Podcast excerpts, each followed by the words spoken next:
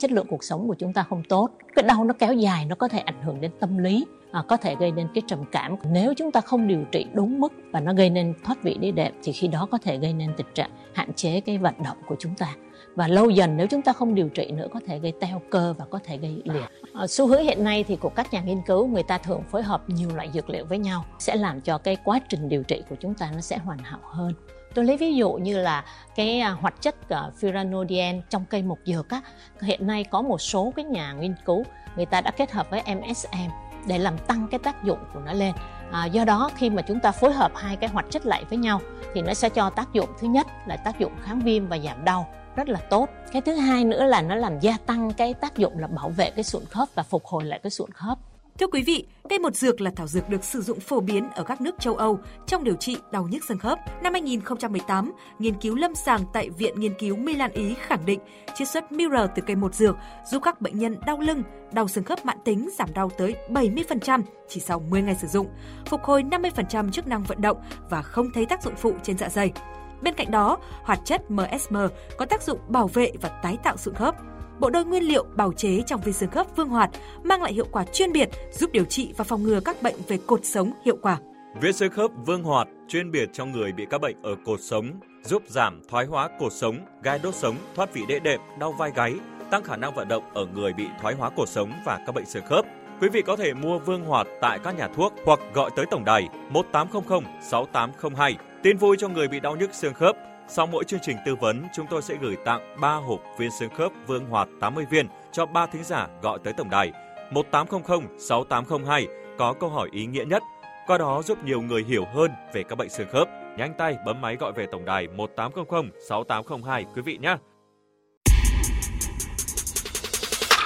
Khi đã bị mỡ máu thì ăn uống phải kiêng khem Dù gà rán hay nem cứ nhiều rau ta kiêng cả Cholesterol tăng nhanh quá là có thể hoa mắt nhức đầu. Chớ để mỡ máu lâu mình phải uống gì cho đỡ. Thực phẩm bảo vệ sức khỏe mỡ máu tâm bình. Dùng mỡ máu tâm bình hỗ trợ mình giảm cholesterol. Triglycerid và mỡ xấu cũng dần tan. Yeah. Nano curcumin cộng thêm cam bega mốt Cùng những thảo dược tốt hỗ trợ giảm mỡ máu cao. Nào ta hãy nhắc nhau mua mỡ máu tâm bình nhé. Mỡ máu tâm bình hỗ trợ giảm mỡ máu, giảm mỡ gan. Tâm bình mang cả tâm tình trong từng sản phẩm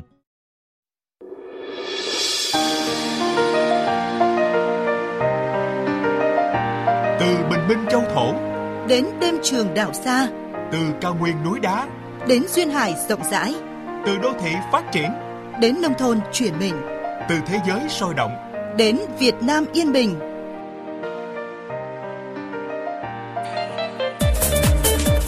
Tất cả sẽ được thông tin kịp thời trong các chương trình thời sự và 30 bản tin cập nhật đa lĩnh vực của kênh VOV1 ngoài những chương trình đã quen thuộc với thính giả kênh VV1 tăng cường tính thời sự thông tin với 30 bản tin cập nhật về các lĩnh vực thời sự, kinh tế, nông nghiệp, văn hóa xã hội, pháp luật, thể thao, quốc tế. Nghe VV1 để nắm bắt xuyên suốt dòng thông tin.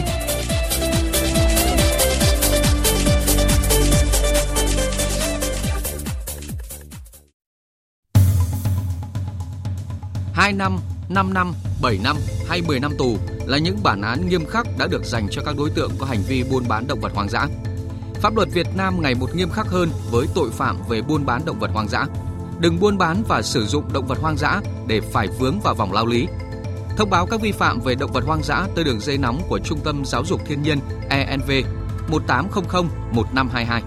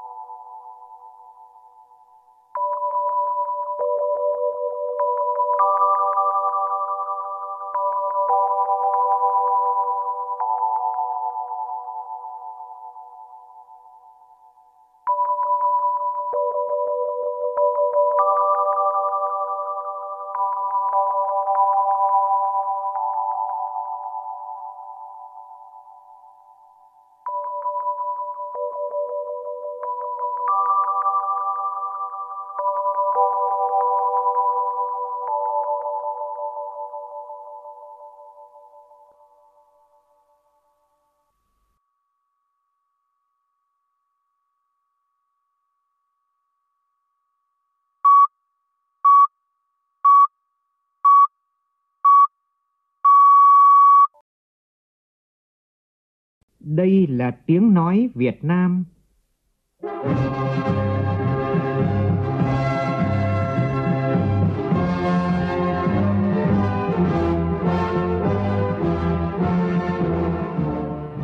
Đây là tiếng nói Việt Nam, phát thanh từ Hà Nội, thủ đô nước Cộng hòa xã hội chủ nghĩa Việt Nam.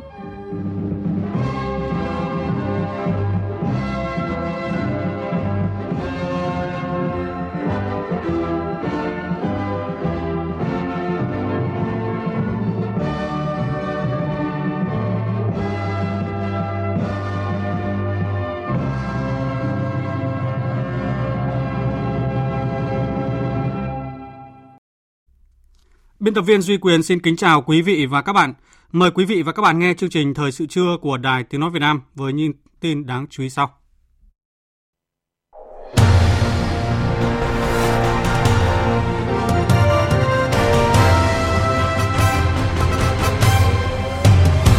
Chủ tịch nước Nguyễn Xuân Phúc thăm Đại sứ quán gặp gỡ cộng đồng người Việt Nam tại Campuchia, thăm các vị đại tăng thống Campuchia. Thủ tướng Phạm Minh Chính dự lễ kỷ niệm cấp quốc gia 110 năm ngày sinh Đại tướng Võ Nguyên Giáp. Trong khi hàng nghìn xe tải chở nông sản ùn ứ tại một số cửa khẩu ở phía Bắc thì phía Trung Quốc thông báo tạm dừng thông quan tại cặp cửa khẩu Móng Cái, Quảng Ninh. Trong phần tin thế giới, Tổng thống Nga điện đàm với lãnh đạo Pháp, Đức về an ninh châu Âu. Biến thể Omicron đã xuất hiện ở 106 quốc gia và vùng lãnh thổ trên thế giới. Tổng thống Mỹ Joe Biden công bố các giải pháp ứng phó biến thể này và kêu gọi công chúng không hoảng loạn.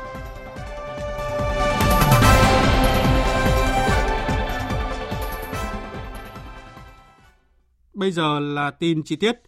Thưa quý vị và các bạn, tiếp tục chương trình chuyến thăm cấp nhà nước Campuchia. Sáng nay, Chủ tịch nước Nguyễn Xuân Phúc thăm nói chuyện với cán bộ nhân viên Đại sứ quán Việt Nam tại Campuchia, gặp gỡ đại diện doanh nghiệp và cộng đồng người Việt Nam tại Campuchia. Cùng dự có Phó Thủ tướng Lê Văn Thành, các đồng chí trong đoàn chính thức. Nhóm phóng viên Vũ Dũng và Văn Đỗ phản ánh.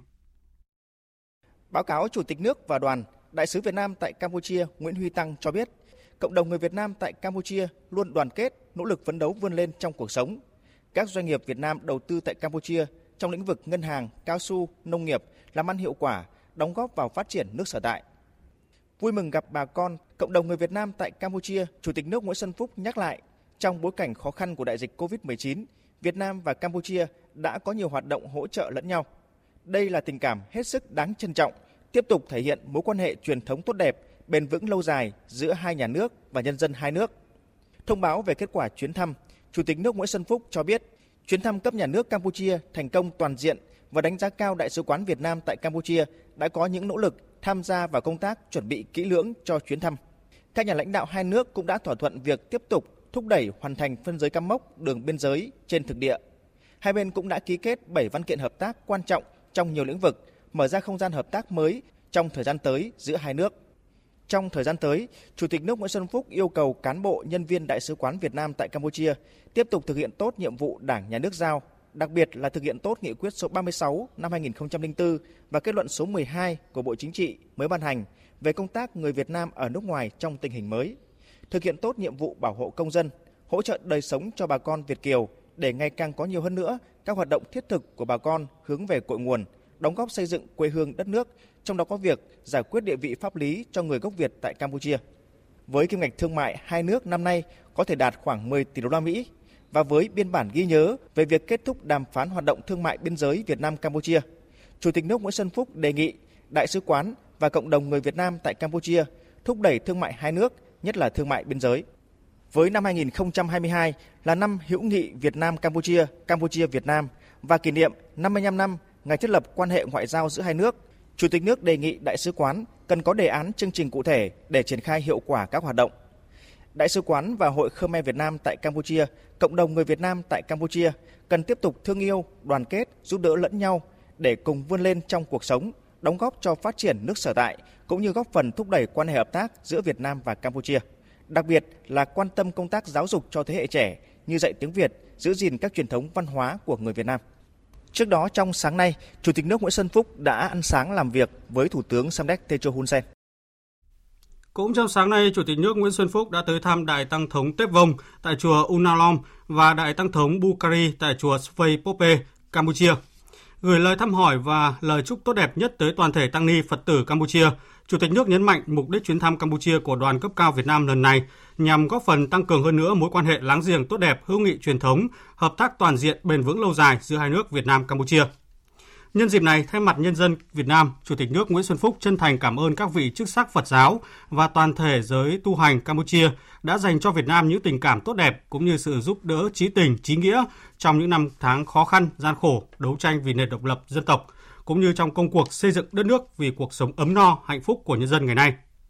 Chủ tịch nước Nguyễn Xuân Phúc hy vọng và tin tưởng quan hệ hai nước sẽ ngày càng phát triển tốt đẹp, lâu bền.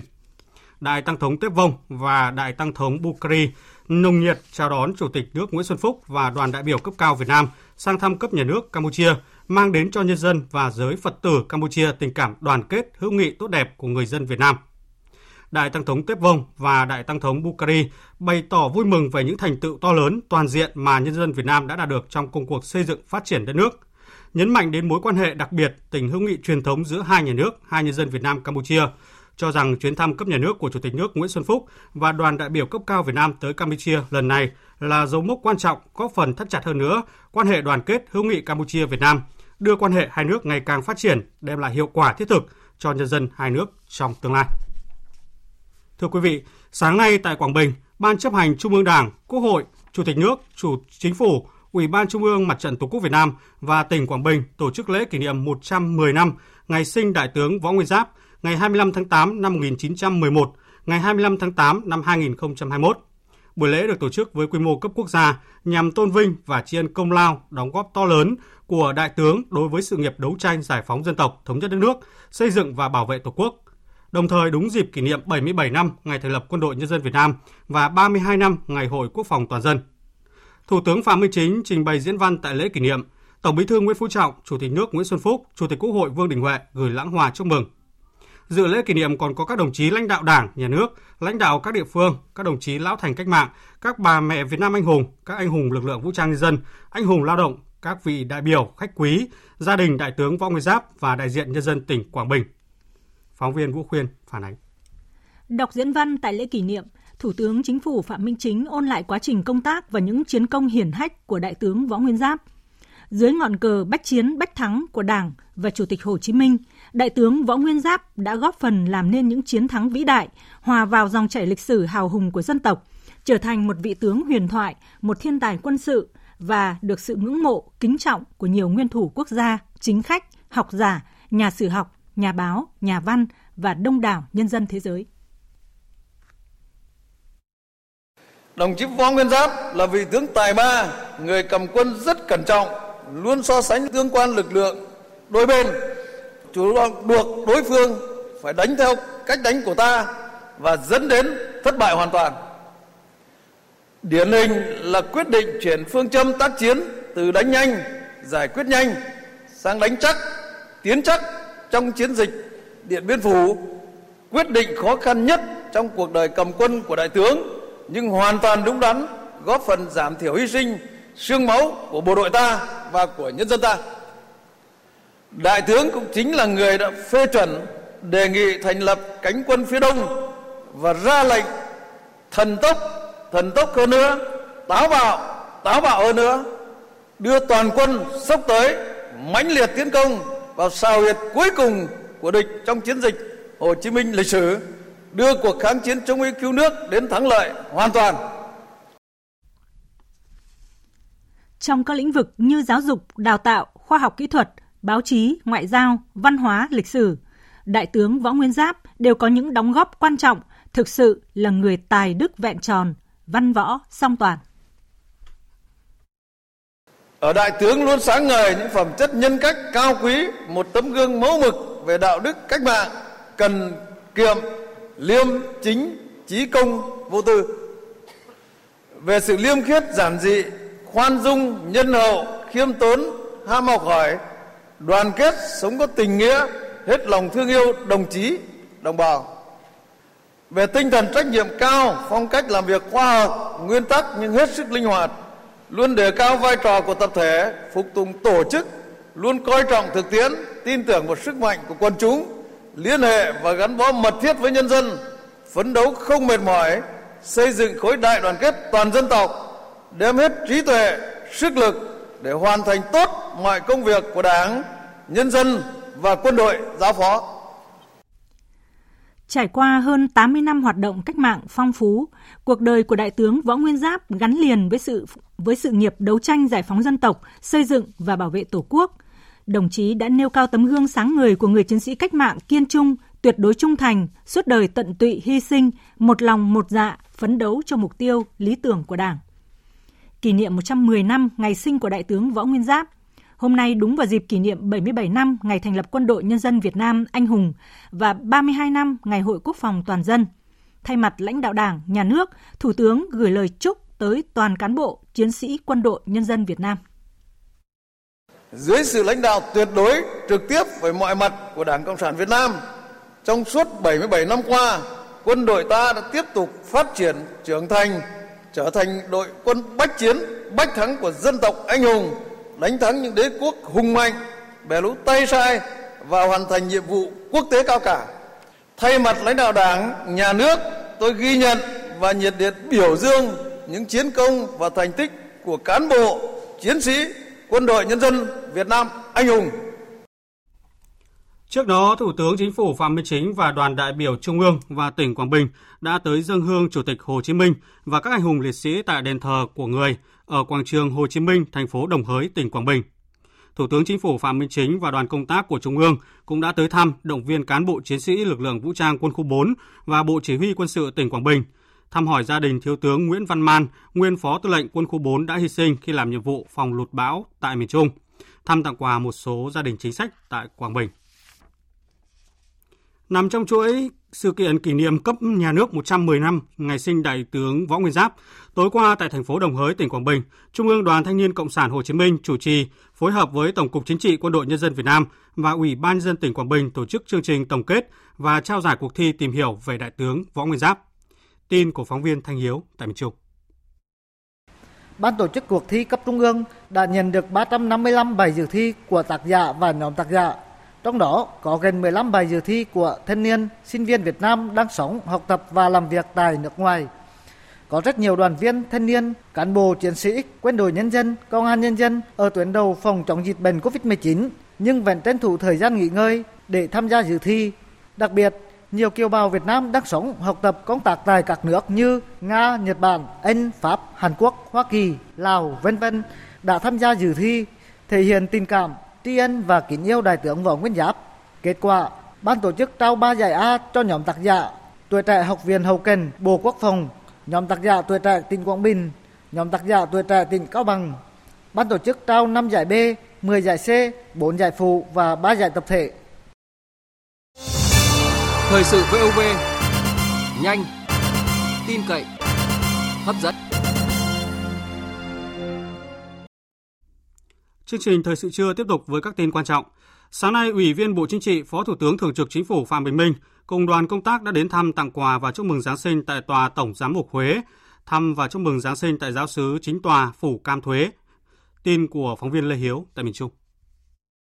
Đến thăm Tòa Tổng Giám mục Giáo phận Huế, Phó Thủ tướng Phạm Bình Minh khẳng định những thành tựu có được nhờ sự nỗ lực phấn đấu của toàn dân, trong đó có đồng bào công giáo, các vị chức sắc trong giáo hội công giáo đã nêu cao tinh thần trách nhiệm, khích lệ tín đồ thực hiện vai trò người giáo dân tốt đồng thời cũng là người công dân tốt trên con đường đồng hành cùng dân tộc. Thay mặt lãnh đạo đảng và nhà nước, Phó Thủ tướng Phạm Bình Minh chúc sức khỏe, tặng quà và tặng làng hoa chúc mừng Giáng sinh đến với Tổng giám mục Nguyễn Chí Linh, Tổng giám mục Giáo phận Huế, Chủ tịch Hội đồng Giám mục Việt Nam. Chúc các vị chức sắc công giáo và toàn thể đồng bào giáo dân giáo phận Huế đón mừng một mùa Giáng sinh an lành và năm mới 2022 an khang hạnh phúc. Đồng thời mong muốn các vị chức sắc và đồng bào công giáo tiếp tục phát huy truyền thống yêu nước, đồng hành cùng dân tộc, phát huy những thành tích đã đạt được, những giá trị nhân văn, đạo đức tôn giáo, trách nhiệm công dân, đóng góp hơn nữa vào sự nghiệp xây dựng một đất nước Việt Nam vì mục tiêu dân giàu, nước mạnh, dân chủ, công bằng văn minh. Phó Thủ tướng Thường trực Phạm Bình Minh nói, Nhân dịp mừng lễ Giáng sinh cũng như là năm mới, lãnh đạo Đảng, Nhà nước hết sức mong muốn Tổng giám mục, Hội đồng giám mục Việt Nam cùng đồng bào công giáo tiếp tục phát huy tinh thần thực hiện tuân thủ pháp luật và các hoạt động tôn giáo, đặc biệt là thực hiện đúng cái phấn từ của giáo hoàng, đó là người công giáo tốt cũng là người công dân tốt. kính Chúa, yêu nước vì cái hạnh phúc của nhân dân, thực hiện theo tư tưởng của Hội đồng Giám mục, đó là sống phúc âm trong lòng dân tộc và sống tốt đời, đẹp đạo để chúng ta xây dựng được đất nước Việt Nam đoàn kết, giàu mạnh và tươi sáng. Thay mặt tòa tổng giám mục và đồng bào công giáo trong giáo phận Huế, Tổng giám mục Nguyễn Chí Linh cảm ơn và gửi đến các đồng chí lãnh đạo, đảng và nhà nước sức khỏe, đạt nhiều thành quả trong tiến trình xây dựng quê hương và đất nước, đem lại cuộc sống hạnh phúc cho mọi người. Cũng trong sáng nay, Phó Thủ tướng Thường trực Phạm Bình Minh đã đến thăm và chúc mừng Giáng sinh giáo sư chính tòa Phú Cam Huế, thăm gia đình giáo dân tiêu biểu. Hướng tới kỷ niệm 92 năm ngày thành lập Đảng Cộng sản Việt Nam, 92 năm ngày thành lập Đảng bộ thành phố Hà Nội, sáng nay thành phố Hà Nội tổ chức hội thảo với chủ đề vận dụng sáng tạo một số vấn đề lý luận và thực tiễn về chủ nghĩa xã hội và con đường đi lên chủ nghĩa xã hội ở Việt Nam, xây dựng thủ đô ngày càng giàu đẹp, văn minh hiện đại.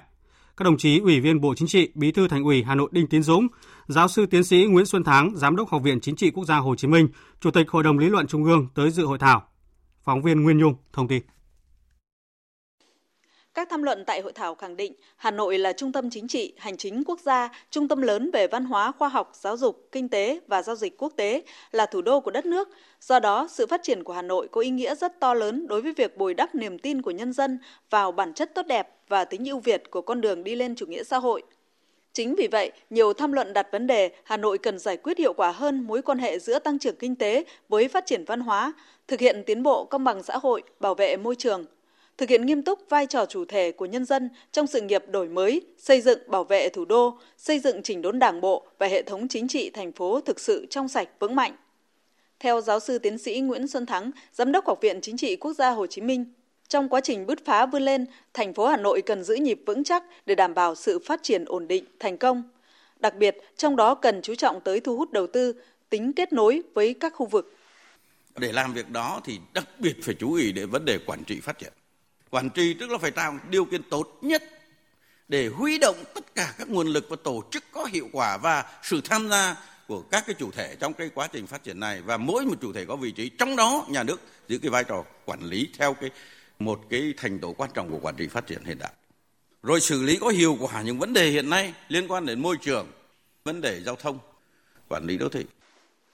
Phát biểu tại hội thảo, Bí thư Thành ủy Hà Nội Đinh Tiến Dũng nhấn mạnh thực tiễn hơn 90 năm qua, nhất là sau 35 năm đổi mới, dưới sự lãnh đạo của Đảng, thành phố đã đạt được nhiều thành tựu to lớn, toàn diện, tạo sự chuyển biến căn bản trong đời sống xã hội, củng cố lòng tin của nhân dân với Đảng và đối với công cuộc đổi mới đất nước. Bên cạnh đó, Bí thư Thành ủy Hà Nội Đinh Tiến Dũng cũng thẳng thắn chỉ ra những khó khăn thách thức của thành phố hiện nay như nhiều vấn đề phức tạp, vướng mắc nảy sinh trong quá trình đô thị hóa, tình trạng quá tải đối với hệ thống hạ tầng kinh tế xã hội, Bí thư Thành ủy Hà Nội Đinh Tiến Dũng cho rằng việc huy động, khai thác sử dụng có hiệu quả các nguồn nhân lực, vật lực, tài lực cho phát triển nhanh, bền vững của thủ đô luôn là vấn đề thách thức và có nhiều vướng mắc cả về thể chế, chính sách và tổ chức thực hiện. Năng lực, hiệu quả lãnh đạo, chỉ đạo, điều hành của một số cấp ủy chính quyền, cơ quan, cán bộ chưa đáp ứng yêu cầu ngày càng cao của thành phố, nhất là đối với những vấn đề mới phát sinh, tình trạng suy thoái đạo đức, phẩm chất, lối sống và tiêu cực khác trong một bộ phận cán bộ, đảng viên công chức chưa được khắc phục triệt để. Phóng viên Phương Thoa đưa tin, sáng nay tại trụ sở chính phủ, Phó Thủ tướng Vũ Đức Đam, Chủ tịch Ủy ban Quốc gia phòng chống AIDS và phòng chống mại dâm, trưởng ban chỉ đạo liên ngành Trung ương về an toàn thực phẩm, chủ trì hội nghị trực tuyến toàn quốc triển khai thi hành luật phòng chống ma túy, công tác phòng chống dịch COVID-19 và vệ sinh an toàn thực phẩm. Tại hội nghị, Phó Thủ tướng Vũ Đức Đam nhấn mạnh, mặc dù thời gian qua công tác phòng chống ma túy đã đạt được ừ, kết quả nhưng vẫn còn tiềm ẩn nguy cơ lớn bởi nước ta nằm ở vị trí đặc thù. Trong nước số người nghiện tăng, điều này đặt ra vấn đề quản lý công tác cai nghiện phải nghiêm nhưng phải đảm bảo lợi ích chính đáng của công dân. Công tác phòng chống ma túy cần đồng bộ kết hợp nhuần nhuyễn với phong trào thi đua. Công tác này không chỉ có của riêng lực lượng công an hay là y tế hay lao động thương minh xã hội Thế mà chúng ta thấy bây giờ càng ngày càng rõ là của tòa án, các cơ quan khối tư pháp và đặc biệt là của các tổ chức đoàn thể, mặt trận tổ quốc, các tổ chức đoàn thể trong vận động phòng chống và các biện pháp ứng xử đúng pháp luật nhưng mà cũng phải nghiêm đối với người nghiện. Và đây thì gần đây thì do lực lượng công an chính quy được tăng cường về xã thì vai trò của lực lượng này càng rõ hơn ở cơ sở. Thì tới đây là phát huy mạnh mẽ vai trò đầu mối, nòng cốt nhưng mà cái sự chỉ đạo là phải của chung của cấp ủy và chính quyền. Dịp này, hội nghị cũng nghe đại diện Bộ Y tế thông tin về kế hoạch triển khai công tác đảm bảo an toàn thực phẩm dịp Tết Nguyên đán nhâm dần và lễ hội xuân 2022. Ủy ban dân thành phố Hồ Chí Minh vừa duyệt bổ sung thêm gần 4.170 tỷ đồng chi hỗ trợ cho gần 1 triệu rưỡi người dân gặp khó khăn bị ảnh hưởng bởi dịch Covid-19 đã lập danh sách trong các đợt hỗ trợ nhưng chưa nhận được tiền. Tin của phóng viên Minh Thắm thường trú tại thành phố Hồ Chí Minh. Ở lần chi bổ sung này, thành phố Thủ Đức và quận 12 được cấp hơn 500 tỷ đồng, quận Tân Phú và huyện Hóc Môn hơn 300 tỷ đồng, các quận huyện khác được cấp hơn 200 tỷ đồng, riêng huyện Cần Giờ thấp nhất với gần 9 tỷ đồng. Đây là số tiền được trích từ nguồn tăng thu ngân sách năm 2020 của thành phố Hồ Chí Minh nhằm bổ sung cho các gói 26.000 tỷ đồng của chính phủ và ba gói riêng của thành phố hỗ trợ cho người dân bị ảnh hưởng bởi dịch Covid-19. Sau khi nhận kinh phí, Ủy ban nhân dân thành phố Hồ Chí Minh yêu cầu các địa phương khẩn trương hoàn tất chi hỗ trợ cho người dân. Những địa phương chưa hoàn tất chi hỗ trợ đợt 3 do chưa cân đối được ngân sách như quận 12, quận Bình Tân, huyện Bình Chánh được tiếp tục chi hỗ trợ đến hết ngày 15 tháng 1 năm 2022. Còn đối với những trường hợp chi trùng và chi sai đối tượng, các địa phương cần giải thích, vận động người dân hoàn trả trước ngày 31 tháng 1 năm 2022. Thành phố Hồ Chí Minh cũng quyết định ngừng hỗ trợ đối với những trường hợp đã có danh sách nhưng không có mặt ở địa phương để nhận hỗ trợ, ngoại trừ các trường hợp cách ly y tế đang điều trị bệnh trong thời gian chi hỗ trợ. Sáng nay, thành phố Hải Dương tổ chức lễ khởi công 6 công trình động lực trọng điểm phát triển kinh tế xã hội cho thành phố Hải Dương và các vùng lân cận. Tin của cộng tác viên Linh Giang, thường trú tại khu vực Đông Bắc. 6 dự án có tổng vốn đầu tư trên 1.280 tỷ đồng được khởi công gồm dự án xây dựng đường vành đai 1, dự kiến hoàn thành giữa năm 2023, dự án phát triển tổng hợp các đô thị động lực, dự kiến hoàn thành cuối năm 2023 và 4 dự án xây dựng trường học, dự kiến hoàn thành trước khai giảng năm học tới. Trong số các dự án này, đường vành đai 1 đoạn từ xã Liên Hồng đến xã Ngọc Sơn, thành phố Hải Dương có ý nghĩa chiến lược về kết nối thành phố Hải Dương với Hà Nội, Hải Phòng và các tỉnh lân cận, tạo động lực phát triển kinh tế xã hội mạnh mẽ, cụ thể hóa quy hoạch chung của thành phố đến năm 2030, tầm nhìn đến năm 2050, tạo tiền đề cho việc khai thác sử dụng có hiệu quả tài nguyên đất, đáp ứng yêu cầu phát triển kinh tế xã hội của thành phố, đô thị trung tâm và các huyện trong tỉnh Hải Dương. Ông Trần Hồ Đăng, Chủ tịch Ủy ban nhân dân thành phố cho biết với việc à, đầu tư à, xây dựng đường vành đai 1 sẽ tạo ra một trục kết nối à, phát triển kinh tế xã hội cho toàn thành phố Hải Dương, cho vùng huyện Gia Lộc, vùng huyện Tứ Kỳ và khu vực phía bên Thanh Hà,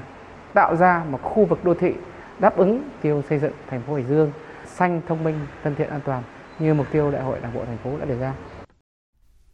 Tổng cục Thuế cho biết sau một tháng triển khai hóa đơn điện tử tại 6 tỉnh, thành phố, hiện số lượng người nộp thuế đã đăng ký sử dụng hóa đơn điện tử là hơn 263.000 doanh nghiệp, chiếm 71% tổng số doanh nghiệp tổ chức kinh tế.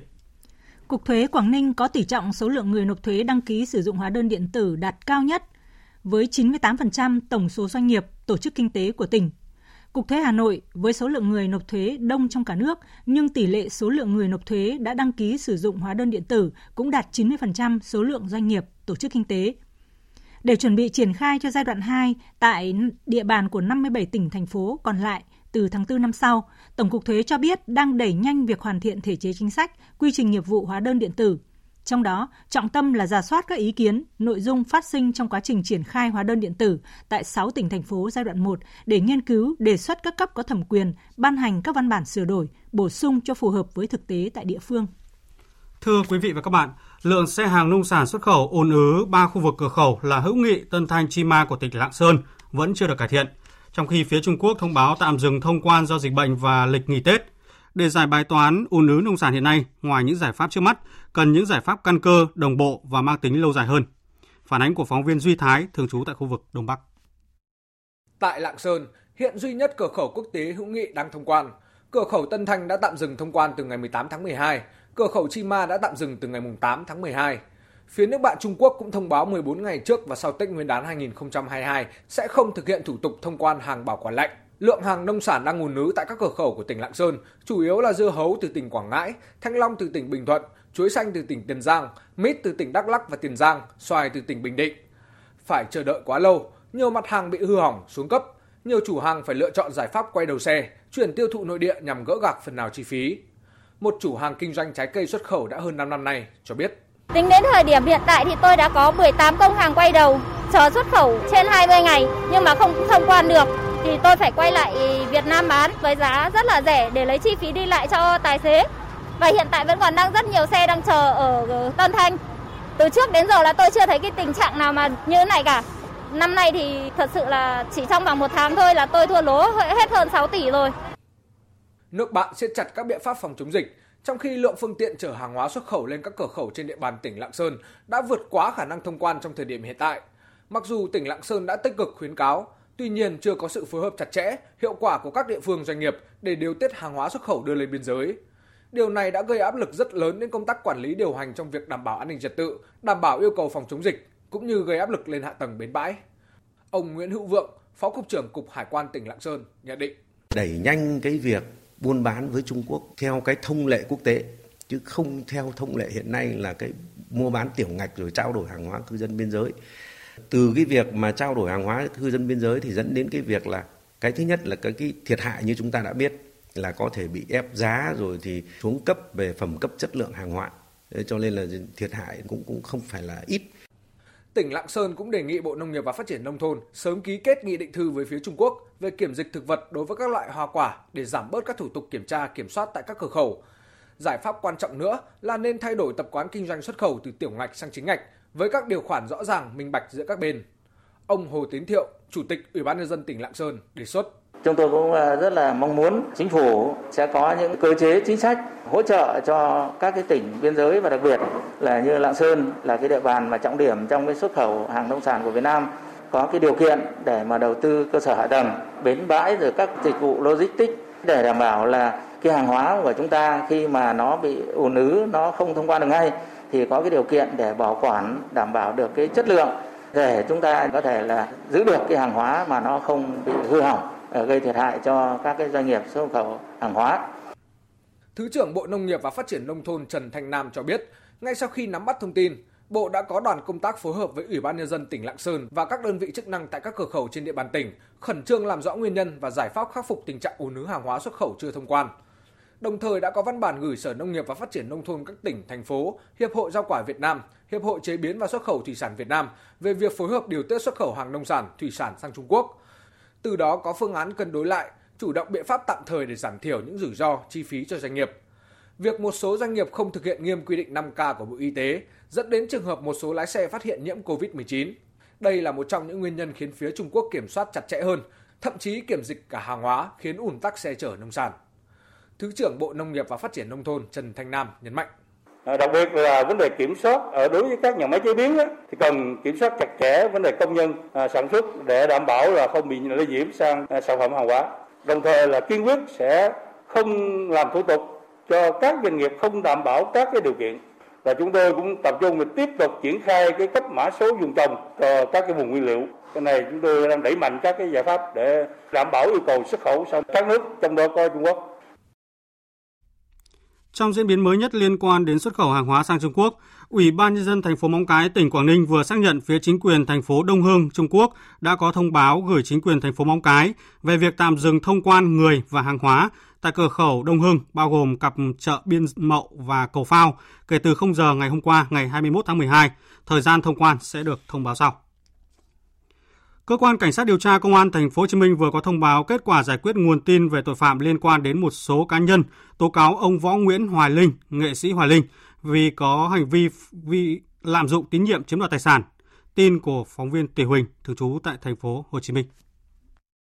Công an thành phố Hồ Chí Minh cho biết, trước đó đơn vị nhận được các tố giác về tội phạm của 4 cá nhân ở thành phố Hồ Chí Minh, Hà Nội và tỉnh Bình Thuận đều tố giác ông Võ Nguyễn Hoài Linh, tức nghệ sĩ Hoài Linh, sinh năm 1969, có hành vi lạm dụng tín nhiệm chiếm đoạt tài sản. Căn cứ vào kết quả điều tra, cơ quan công an xác định nội dung các tố giác không có dấu hiệu phạm tội. Do vậy, công an thành phố Hồ Chí Minh đã ra quyết định không khởi tố vụ án. Cụ thể, cơ quan chức năng xác định tổng số tiền nghệ sĩ Hoài Linh quyên góp cho đồng bào miền Trung bị ảnh hưởng lũ lụt năm 2020 là 15,4 tỷ đồng, trong đó Hoài Linh đã quyên góp bằng tiền cá nhân hơn 500 triệu đồng. Sau khi nhận được quà cứu trợ, nhiều địa phương đã có thư cảm ơn. Hoài Linh có thông báo kết thúc đợt quyên góp, nhưng sau đó các nhà hậu tâm vẫn tiếp tục gửi tiền vào tài khoản của ông. Trước đó, vào cuối tháng 5 năm 2021, trên mạng xã hội xuất hiện thông tin tố cáo ông Hoài Linh ngầm số tiền hơn 14 tỷ đồng hỗ trợ miền Trung. Phía nghệ sĩ Hoài Linh cho biết, do tình hình dịch Covid-19 diễn biến phức tạp, nghệ sĩ này lại bị bệnh nên không thể đi miền Trung, dẫn đến chậm trễ giải ngân tiền từ thiện.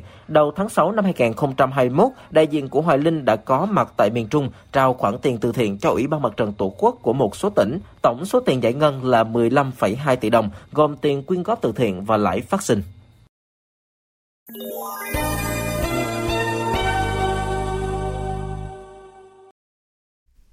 Chương trình thời sự trưa tiếp tục với phần tin thế giới.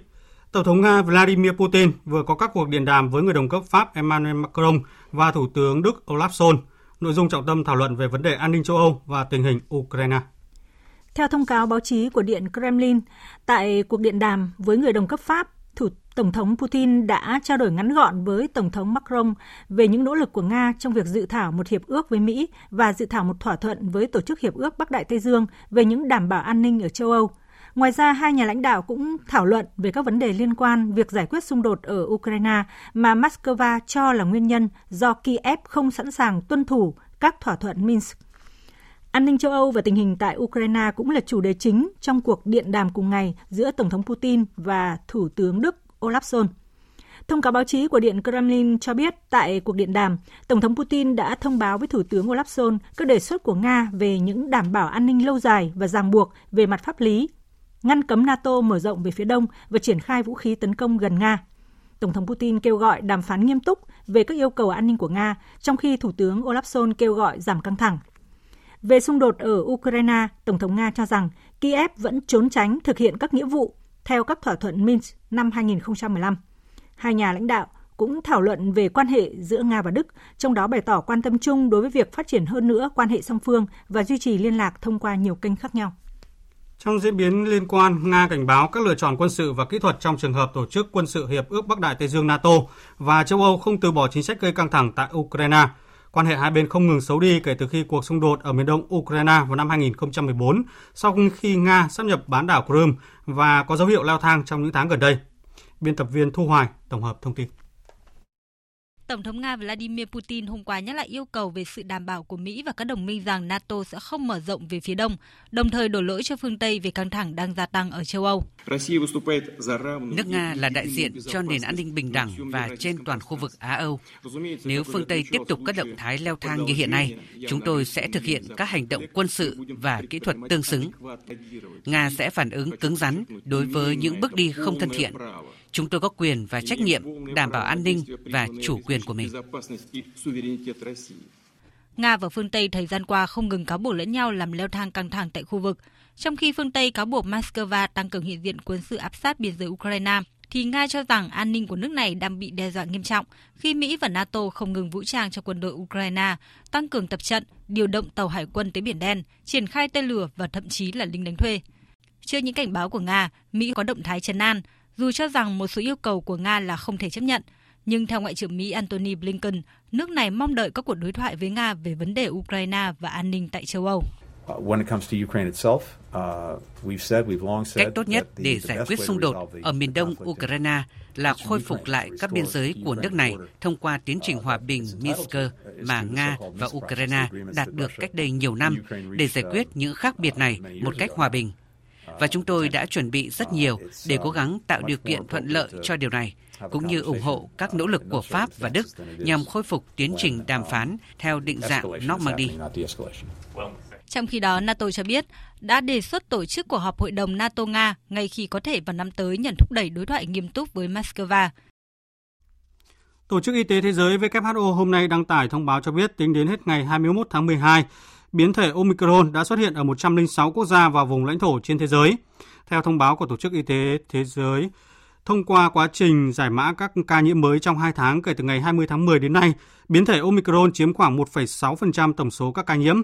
Mặc dù chưa đủ bằng chứng y khoa xác định mức độ nguy hiểm so với biến chủng Delta thống trị hiện nay, song WHO cảnh báo rủi ro tổng thể liên quan đến biến thể đáng lo ngại Omicron vẫn rất cao. Tại Pháp thì hôm qua ghi nhận 73.000 ca mắc COVID-19 lập kỷ lục mới trong làn sóng dịch thứ 5. Biến thể Omicron đang lây lan mạnh tại Pháp, đặc biệt là tại thủ đô Paris với khi chiếm 1 phần 3 số ca dương tính mới.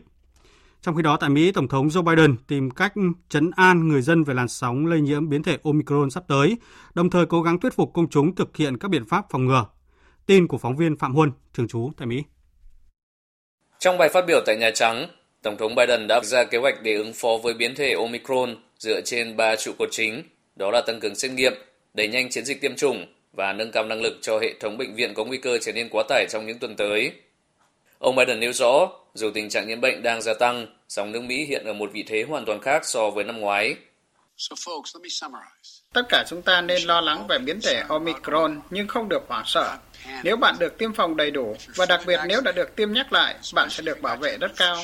Nhưng nếu không được tiêm chủng, bạn có nguy cơ cao bị bệnh nặng do COVID-19, phải nhập viện chữa trị và thậm chí tử vong. Tổng thống Biden cho biết, ông đã chỉ thị cho Bộ Quốc phòng điều động thêm 1.000 bác sĩ quân y và nhân viên y tế quân đội đến hỗ trợ đội ngũ y tế và tăng cường năng lực cho các bệnh viện địa phương. Ngoài ra, hơn 300 nhân viên y tế liên bang đã được triển khai ngay từ khi Mỹ phát hiện biến thể Omicron. Tổng thống Biden đồng thời cho biết, Mỹ sẽ xây dựng các địa điểm xét nghiệm liên bang mới trên khắp cả nước để giúp các bang tăng cường năng lực xét nghiệm. Ông Biden cũng thông báo, Nhà Trắng có kế hoạch mua 500 triệu bộ xét nghiệm nhanh COVID-19 để phân phát miễn phí cho người dân có nhu cầu. Tổng thống Philippines Rodrigo Duterte vừa ban bố tình trạng thảm họa tại một số khu vực nhằm đẩy nhanh nỗ lực cứu trợ cho các nạn nhân của cơn bão Rai tiền tàn phá miền Trung và miền Nam của nước này. Hiện thì binh sĩ Philippines đang khẩn trương cung cấp lương thực và nước sạch, trong khi các tổ chức từ thiện cũng huy động nguồn viện trợ để giúp đỡ hàng trăm nghìn người lâm vào cảnh mất nhà trên các hòn đảo bị ảnh hưởng nặng nề trong siêu bão Rai.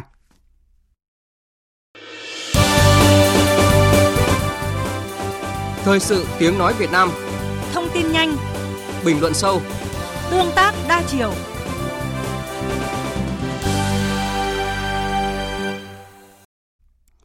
Quý vị và các bạn đang nghe chương trình Thời sự trưa của Đài Tiếng Nói Việt Nam.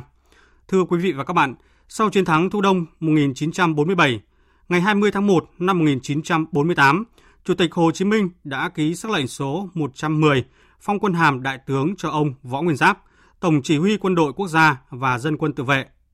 Võ Nguyên Giáp trở thành vị đại tướng đầu tiên của Quân đội Nhân dân Việt Nam, lãnh đạo và đưa đội quân cách mạng đi tiên phong trong cuộc đấu tranh vũ trang chống giặc ngoại xâm, lập nên nhiều chiến công hiển hách, giành độc lập tự do và thống nhất đất nước. Trong cuốn sử vàng của Quân đội Nhân dân Việt Nam 77 năm qua, buổi lễ phong hàm cấp tướng cho một số cán bộ quân đội, trong đó có hàm đại tướng cho ông Võ Nguyên Giáp vào tháng 5 năm 1948 là dấu mốc quan trọng không chỉ khẳng định sự trưởng thành và lớn mạnh của quân đội nhân dân Việt Nam mà còn cho thấy sự quan tâm của Bác Hồ, của Trung ương Đảng, chính phủ lúc bấy giờ đã chăm lo cho sự phát triển của quân đội nhân dân ta.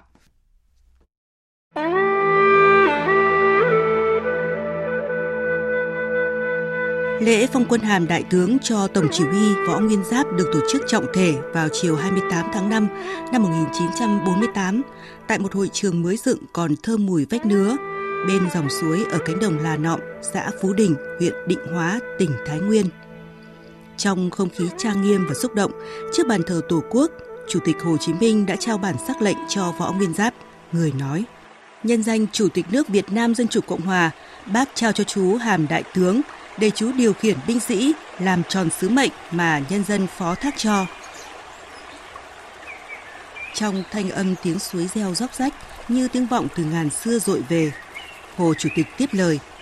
Hôm nay, việc phong tướng cho chú Giáp là kết quả của bao nhiêu hy sinh, chiến đấu của đồng bào, đồng chí. Chúng ta phải quyết giành được độc lập, tự do để thỏa lòng những người đã mất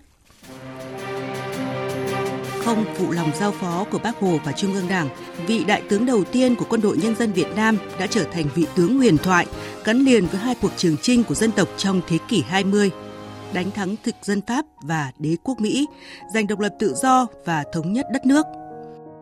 Lập nhiều chiến công hiển hách, nhưng sinh thời, mỗi lần có ai hỏi về điều đó, chưa một lần đại tướng nhận công lao ấy của riêng mình.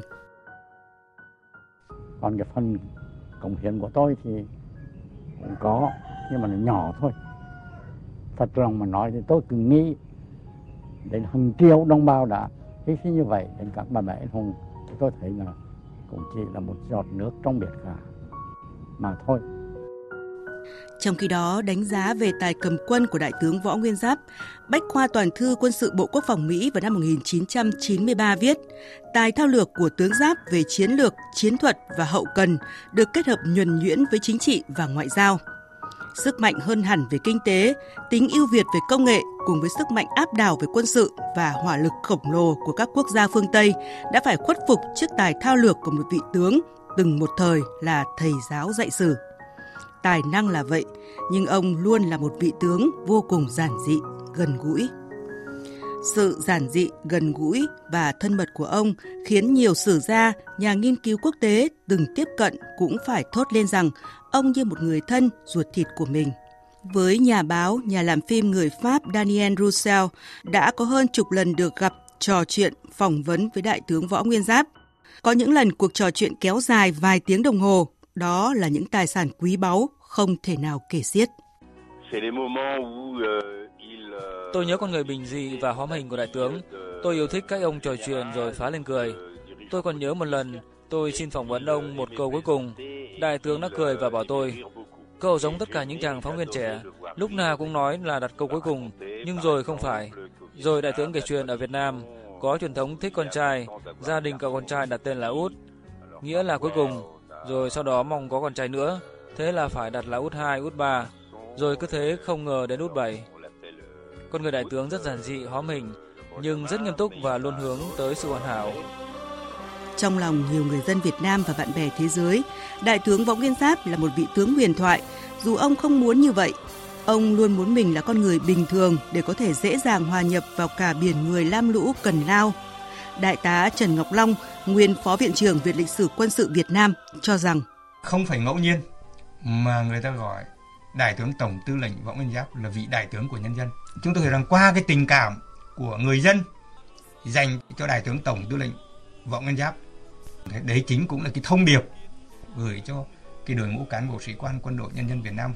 những người đang đảm trách cái sứ mệnh mà nhân dân đang trao tiếp tục trao cái trọng trách cao cả trong cái giai đoạn hiện nay và vì vậy dù có ở giữa đám đông, hòa vào đám đông thì đại tướng võ nguyên giáp vẫn là một vẻ đẹp, một giá trị không thể trộn lẫn và ông trở thành huyền thoại. Chính vì ông sống mãi trong lòng dân.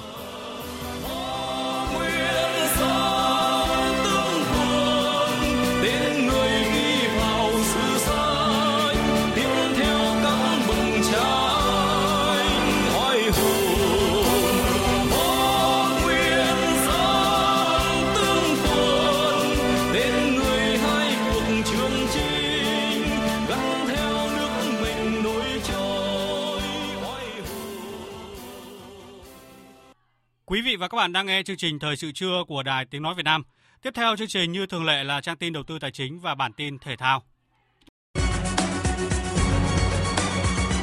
Trang tin đầu tư tài chính. Thưa quý vị và các bạn, sáng nay giá vàng thế giới và trong nước xu hướng giảm. Giá vàng thế giới niêm yết tại Kitco ở mức 1.790,1 đô la một ao, giảm 2,8 đô la một ao. Còn ở thị trường trong nước, giá vàng thương hiệu vàng dòng Thăng Long của công ty Bảo Tín Minh Châu mua vào ở mức 52 triệu 170 000 đồng một lượng, bán ra ở mức 52 triệu 820 000 đồng một lượng. Trên thị trường tiền tệ, hôm nay Ngân hàng Nhà nước niêm yết tỷ giá trung tâm của đồng Việt Nam so với đô la Mỹ ở mức 23.183 đồng một đô la Mỹ. Thủ tướng Chính phủ vừa ký quyết định số 2148 về việc phê duyệt dự án đầu tư xây dựng cảng hàng không Quảng Trị, tỉnh Quảng Trị theo phương thức PPP, trị giá là 5.822 tỷ đồng. Dự án có thời gian thực hiện 50 năm. Dự án cần được thực hiện theo đúng quy định của pháp luật, bảo đảm công khai minh bạch, chất lượng hiệu quả, đúng tiến độ, tuyệt đối không để xảy ra tiêu cực, lãng phí. Trong phiên giao dịch sáng nay tại Sở Giao dịch Hàng hóa Việt Nam liên thông với thế giới, bảng giá của 35 loại hàng hóa nguyên liệu bao trùm tuyệt đối trong sắc xanh cùng với lực mua áp đảo trên thị trường nông sản đã giúp cho MXV Index tăng 0,2% lên 2.281 điểm. Cả ba mặt hàng trong nhóm đậu tương đồng loạt tăng mạnh, trong đó giá đóng cửa của đậu tương đạt mức cao nhất trong 9 tháng trở lại đây, đạt 480,6 đô la một tấn. Giá khô đậu tương giao động ở mức 435 đô la một tấn.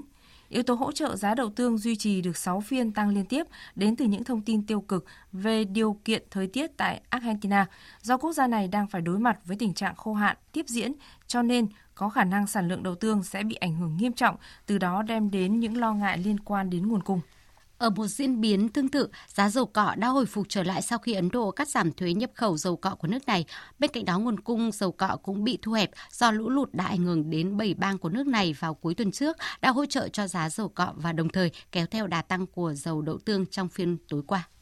Diễn biến thị trường chứng khoán sáng nay, dòng tiền ở phiên này bị hút mạnh vào nhóm cổ phiếu bất động sản nên có hoạt động chốt lời ở các nhóm cổ phiếu khác như chứng khoán, ngân hàng, dầu khí.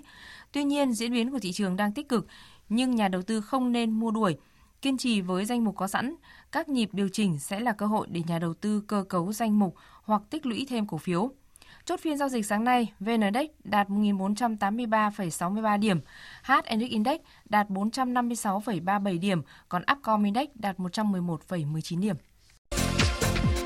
Đầu tư tài chính biến cơ hội thành hiện thực. Đầu tư tài chính biến cơ hội thành hiện thực.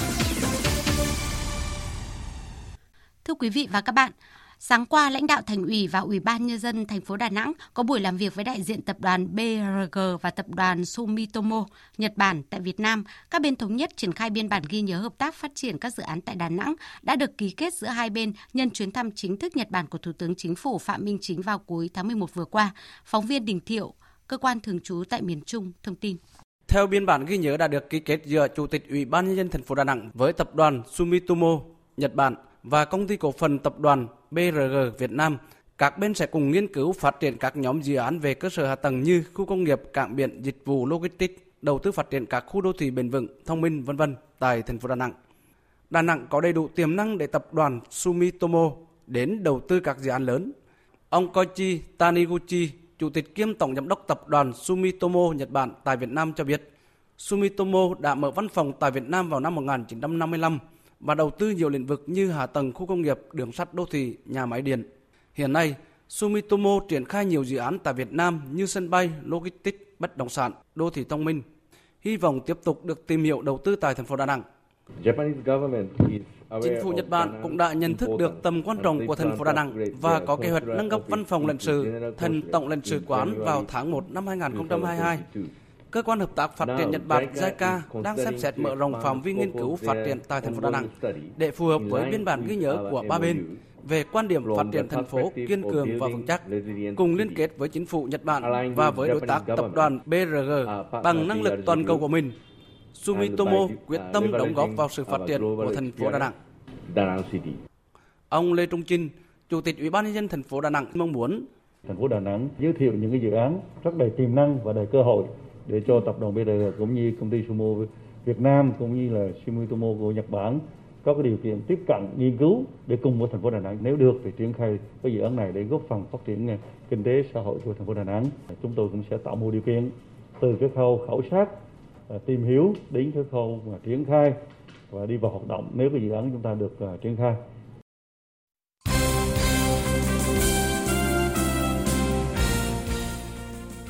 Thưa quý vị và các bạn, vào lúc 19h30 ngày 23 tháng 12 tới, đội tuyển Việt Nam sẽ đá trận bán kết lượt đi AFF Cup 2020 gặp Thái Lan trên sân vận động quốc gia Singapore. Sáng qua, toàn đội đã dành thời gian thảo luận, phân tích đối thủ Thái Lan. Buổi chiều cùng ngày, các cầu thủ tiếp tục được tập khá kỹ các bài phục hồi thể lực dưới sự hướng dẫn của các chuyên gia thể lực Park Sun Yung trước khi tham gia vào nội dung kỹ chiến thuật do huấn luyện viên Park Hang-seo điều hành. Về cuộc đối đầu sắp tới giữa hai tình địch trong khu vực Đông Nam Á, huấn luyện viên Nguyễn Đức Thắng cho rằng Tôi tin chắc một điều là các cầu thủ chúng ta sẽ chơi tốt. Và cái sự sợ Thái Lan tôi chắc chắn lứa này không bao giờ có sợ. Bởi vì họ thắng với Hòa Thái Lan quá nhiều. Trận đấu này tôi nghĩ rằng là nếu nói về sức mạnh tập thể thì chúng ta tốt hơn. Còn nói về các cá nhân thì Thái Lan cho thấy cái cá nhân tốt. Chúng ta chỉ cần lưu ý không cho Thái Lan khoảng trống được sút xa. Bịt các khoảng trống thì Thái Lan cũng chẳng làm cái gì đâu. Còn nhà báo Minh Hải bày tỏ quan điểm. Chúng ta đánh giá cao đối thủ, chúng ta không sợ họ. Trong suốt triều đại của huấn luyện viên Park Hang-seo chúng ta đã bao giờ thua Thái đâu. Còn trận đấu Việt Nam và Thái Lan thì mình vẫn đánh giá Việt Nam của chúng ta sẽ có được cái cơ hội thắng lớn hơn. Chúng ta có thể không thắng Thái được bằng thế trận nhưng mà khả năng cao là chúng ta sẽ thắng họ bằng tình huống giống như ở trận ở Kings Cup. Trong khi đó, các tờ báo lớn tại Thái Lan đều đang đặt niềm tin rất lớn vào đội tuyển quốc gia nước này trước trận bán kết với đội tuyển Việt Nam và đều hy vọng đội nhà sẽ giành được một kết quả khả quan trước nhà đương kim vô địch của giải đấu. Phản ánh của phóng viên Quang Trung, thường trú Đài Tiếng nói Việt Nam tại Thái Lan. Tờ Siam Sport Tờ Nhật báo Thái Lan đánh giá rất cao đội tuyển Thái Lan tại giải đấu lần này. Họ sử dụng từ đẳng cấp để mô tả các trận đấu đã qua của voi chiến. Tờ báo này đánh giá Thái Lan đang ở một đẳng cấp vượt trội hơn hẳn so với các đội bóng khác trong khu vực. Lối chơi trong các trận đấu ở vòng bảng của Thái Lan không có sự dườm già và dù ít có thời gian luyện tập cùng nhau, song họ đã có sự hiểu ý để đi tới thắng lợi. So với vòng loại World Cup không mấy ấn tượng, thì tại giải đấu lần này, Thái Lan đã được bổ sung một số cầu thủ chất lượng như Tanawat hay Aum, cùng với sự trở lại của các cầu thủ đang thi đấu ở J-League và Premier League giúp đội tuyển được nâng tầm. Bên cạnh đó, tờ báo này cũng bình luận, đội tuyển Việt Nam hiện tại không quá đáng sợ. Hai đội đã gặp nhau tại vòng loại World Cup vừa qua và kết quả của Thái Lan thu được là không hề kém cạnh. Tờ Siam Sport đánh giá, Việt Nam là một đội bóng có tinh thần đồng đội và đã chơi cùng nhau một thời gian dài, có một huấn luyện viên trình độ. Chính vì vậy, việc đội nào giành chiến thắng ở trận bán kết sắp tới phụ thuộc rất nhiều vào chiến thuật đề ra. Còn vào lúc 19 giờ 30 tối nay, chủ nhà Singapore sẽ đấu với Indonesia trong trận bán kết lượt đi. Cuộc so tài này cũng diễn ra trên sân vận động quốc gia Singapore. Trước đó, Singapore giành 3 chiến thắng, một trận thua, đứng nhì bảng A, còn Indonesia thắng 3, hòa 1, dẫn đầu bảng B. Chiều qua 21 tháng 12, vòng chung kết giải bóng đá vô địch U21 quốc gia báo Thanh niên lần thứ 25 năm 2021 tiếp tục sôi động với lượt trận thứ hai bảng B tại trung tâm PVF. Theo đó, Hà Nội vượt qua học viện Nutifood với tỷ số 2-1, Sông Lam Nghệ An thắng Nam Định 3-0. Hiện U21 Hà Nội dẫn đầu bảng sau 2 chiến thắng tuyệt đối. Cùng được 3 điểm, học viện Nutifood và Sông Lam Nghệ An chia nhau hai vị trí tiếp theo. Trong khi chưa có điểm nào, Nam Định đang đứng cuối bảng.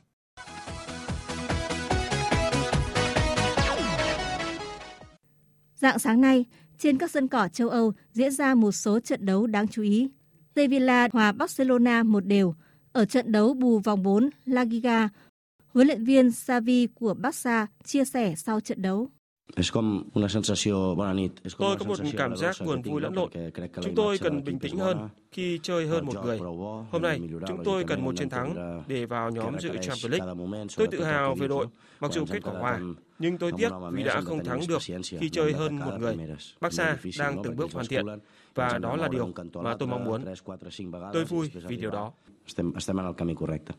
Trong khi tại Italia, Juventus đánh bại Cagliari 2-0. Huấn luyện viên Marc Allegri bên phía Juventus cho rằng E Hôm nay đội đã chơi tốt ghi hai bàn vào lưới đối thủ. Chúng tôi đã thắng 5 trận gần đây và còn kém vị trí thứ tư của Atalanta là 4 điểm. Mục tiêu của Juventus hiện tại là vươn lên vào top 4 và chúng tôi sẽ tiếp tục làm việc để kiếm thêm những điểm số.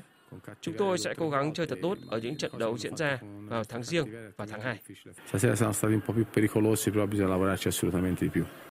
Tại Anh, Arsenal giành vé vào bán kết Cúp Liên đoàn Anh sau trận thắng Sunderland 5-1. Ba cặp tứ kết còn lại sẽ đồng loạt diễn ra vào lúc dạng sáng mai 23 tháng 12. Đó là các cuộc đọ sức giữa Brentford gặp Chelsea, Liverpool gặp Leicester, Tottenham gặp West Ham. Dự báo thời tiết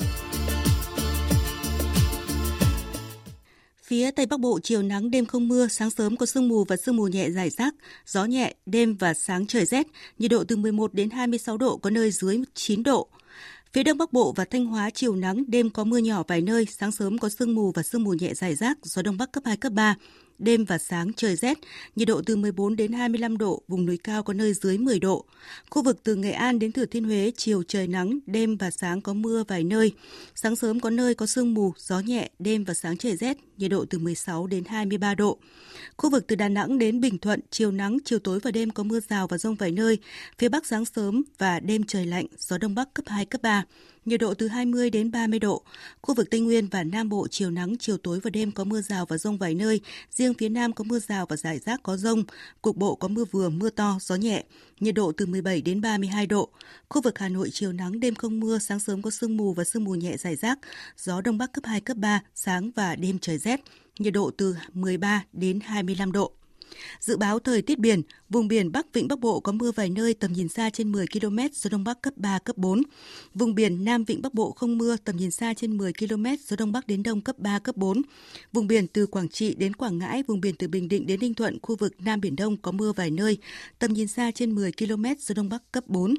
Vùng biển từ Bình Thuận đến Cà Mau, khu vực quần đảo Trường Sa thuộc tỉnh Khánh Hòa có mưa rào và rông vài nơi tầm nhìn xa trên 10 km, gió đông bắc cấp 4, cấp 5. Vùng biển từ Cà Mau đến Kiên Giang có mưa rào và rông rải rác, tầm nhìn xa trên 10 km giảm xuống từ 4 đến 10 km trong mưa. Gió đông bắc đến đông cấp 3, cấp 4. Khu vực Bắc Biển Đông không mưa, tầm nhìn xa trên 10 km, gió đông bắc cấp 4, cấp 5. Khu vực giữa Biển Đông, khu vực quần đảo Hoàng Sa thuộc thành phố Đà Nẵng không mưa, tầm nhìn xa trên 10 km, gió đông bắc cấp 4. Khu vực Vịnh Thái Lan có mưa rào và rông vài nơi, tầm nhìn xa trên 10 km, gió nhẹ. Trước khi kết thúc chương trình thời sự trưa nay, chúng tôi xin tóm lược một số tin chính đã phát. Thăm nói chuyện với cán bộ nhân viên Đại sứ quán Việt Nam tại Campuchia, gặp gỡ đại diện doanh nghiệp và cộng đồng người Việt Nam tại Campuchia. Chủ tịch nước Nguyễn Xuân Phúc yêu cầu cán bộ nhân viên đại sứ quán thực hiện tốt nhiệm vụ bảo hộ công dân, hỗ trợ đời sống cho bà con Việt kiều để ngày càng có nhiều hơn nữa các hoạt động thiết thực của bà con hướng về cội nguồn, đóng góp xây dựng quê hương đất nước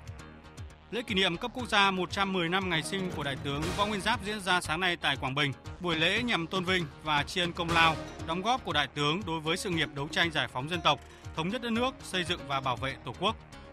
Tổng thống Nga Vladimir Putin vừa có các cuộc điện đàm với người đồng cấp Pháp Emmanuel Macron và Thủ tướng Đức Olaf Scholz. Nội dung trọng tâm thảo luận về vấn đề an ninh châu Âu và tình hình Ukraine. Biến thể Omicron đã xuất hiện ở 106 quốc gia và vùng lãnh thổ trên thế giới, Tổng thống Mỹ Joe Biden công bố các biện pháp ứng phó với biến thể Omicron dựa trên ba trụ cột chính, đó là tăng cường xét nghiệm, đẩy nhanh chiến dịch tiêm chủng và nâng cao năng lực cho hệ thống bệnh viện có nguy cơ trở nên quá tải trong tuần tới. Đến đây chúng tôi xin kết thúc chương trình Thời sự trưa của Đài Tiếng Nói Việt Nam. Chương trình hôm nay do các biên tập viên Duy Quyền, Lan Anh, Thu Hòa, Hàng Nga tổ chức biên soạn và thực hiện, cùng sự tham gia của kỹ thuật viên Tạ Tre, chịu trách nhiệm nội dung Hoàng Trung Dũng. Cảm ơn quý vị đã quan tâm lắng nghe. Kính chào và hẹn gặp lại. Thông tin, quảng cáo Chuyên mục